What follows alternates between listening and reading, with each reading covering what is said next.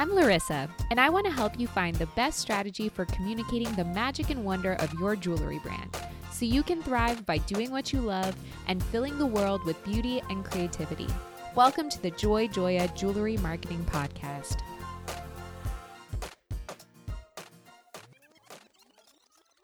Hi, I'm your host, Laryssa Wirstiuk. On this podcast, I explore topics in digital marketing for jewelry designers and retailers, including branding, content, email, events, social media, and more. This is episode 48, and today we'll be explaining what you can expect when your jewelry brand decides to work with influencers for an influencer marketing campaign. And yes, we'll be talking about ROI. If you're interested in learning more about influencer marketing, you're in luck because throughout the month of September, we'll be focusing exclusively on influencer marketing, which is also the subject of my upcoming presentation at Jewelry Ecomm Live in Miami on October 4th. You can also go back and listen to episodes 46 and 47 for parts 1 and 2 of this five part series. In episode 46, I discussed some ways that jewelry brands can approach influencer marketing.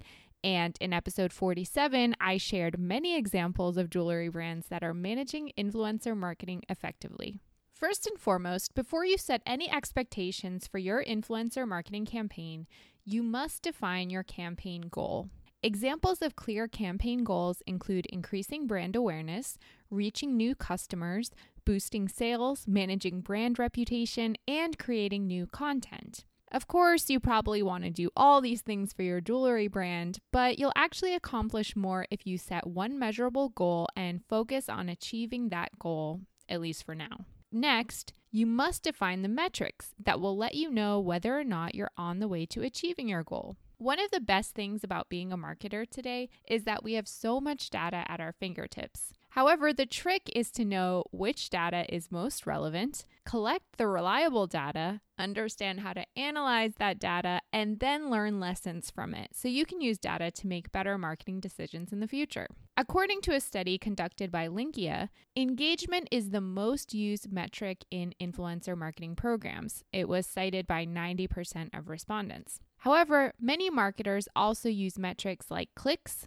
59%, impressions, 55%, and conversions, 54%.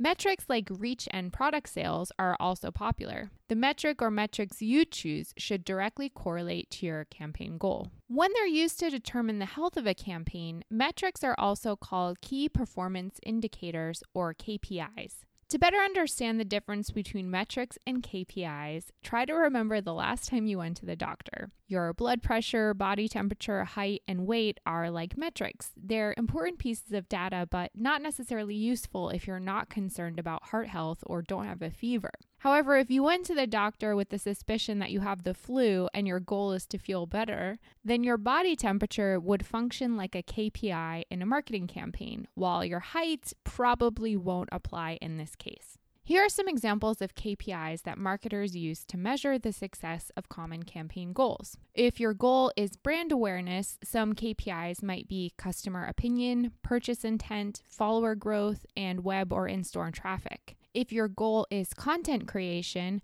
then you'll probably want to use KPIs like likes, engagement, clicks, comments, and volume of content. And if your goal is to convert sales, you'll want to measure KPIs like conversions, coupon or discount code use, shopping cart abandonment rate, and more. So, how should you be mining and tracking this data so you can view the health of your campaign? These days, a number of tools are available, and many of them are already embedded in the platforms you use every day to execute your marketing efforts. Some of the most powerful data tracking tools include Google Analytics for web traffic and e commerce activity, internal Facebook and Instagram analytics, Iconosquare for third party social media marketing analytics, and UTM for tracking clicks.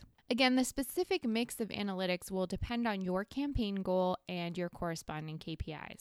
All that being said, you probably want to get to the good stuff. So, what ROI can you expect from your influencer marketing campaign? Unfortunately, marketers aren't fortune tellers and we can't predict the future. However, we can give you some benchmarks based on industry data so you can compare how your campaign is performing with other brands that have tried influencer marketing in the past. Earlier this year, Influencer Marketing Hub released a report called the State of Influencer Marketing 2019 Benchmark Report, which provides many eye opening statistics about influencer marketing ROI. Here are some of the stats that I found most relevant and interesting for jewelry marketing. 78% of respondents stated that they considered earned media value to be a good measure of ROI on influencer campaigns. So, what exactly is earned media value or EMV, you may be wondering? Well, according to Influencer Marketing Hub, it calculates the worth you receive from content shared by an influencer. So, if you calculate that an influencer's EMV is $100, then the influencer's post has the same value as a Facebook ad that cost $100. Campaigns focused on branding or engagements saw an eight times ROI over paid advertisements with the same goal. Direct response ROI was 1.8 times per $1. Direct response refers to getting the user to take immediate action like signing up for an email list, downloading a piece of content, or making a purchase. Next, e commerce ROI returned approximately 80 cents per $1 spent. But don't let those numbers discourage you. They don't consider the value of brand awareness and don't necessarily catch customers who purchase later in the sales funnel. And finally, Influencers with 50,000 to 250,000 followers deliver a 30% better ROI per dollar spent compared to those with 250,000 to a million followers and 20% better ROI than influencers with 1 million plus followers. Basically, what that means is focusing on influencers with more modest follower counts may turn out to be more profitable for your jewelry brand in the long run. To expect the best results from your influencer marketing campaign, you'll need to also put your best foot forward in regard to branding. You won't want to start reaching out to influencers until you have a solid brand foundation in place. That means knowing your customers, performing a competitive analysis to understand your competitors and see how they're using influencer marketing, auditing your branding and potentially upgrading your look, tone, feel, and boosting your social media presence by posting high quality content on a consistent basis. Are you surprised by the influencer marketing ROI benchmarks? Do you know the goal you'd like to achieve for an upcoming influencer marketing campaign? We'd love to hear your reactions and thoughts. In next week's podcast episode, we'll be explaining how you can find the best fit influencers for your brand, reach out to those influencers, and begin a successful partnership with them. If you have thoughts or questions about influencer marketing, you can always email me, Laryssa at joyjoya.com. That's L A R Y S S A at joyjoya.com. Remember to please subscribe and leave a rating or review. Thanks for listening. Remember to subscribe so you never miss an episode. For more information about marketing services for your jewelry brand, visit joyjoya.com, where you can download our free ebook, Proven Conversion Strategies for E commerce jewelry retailers.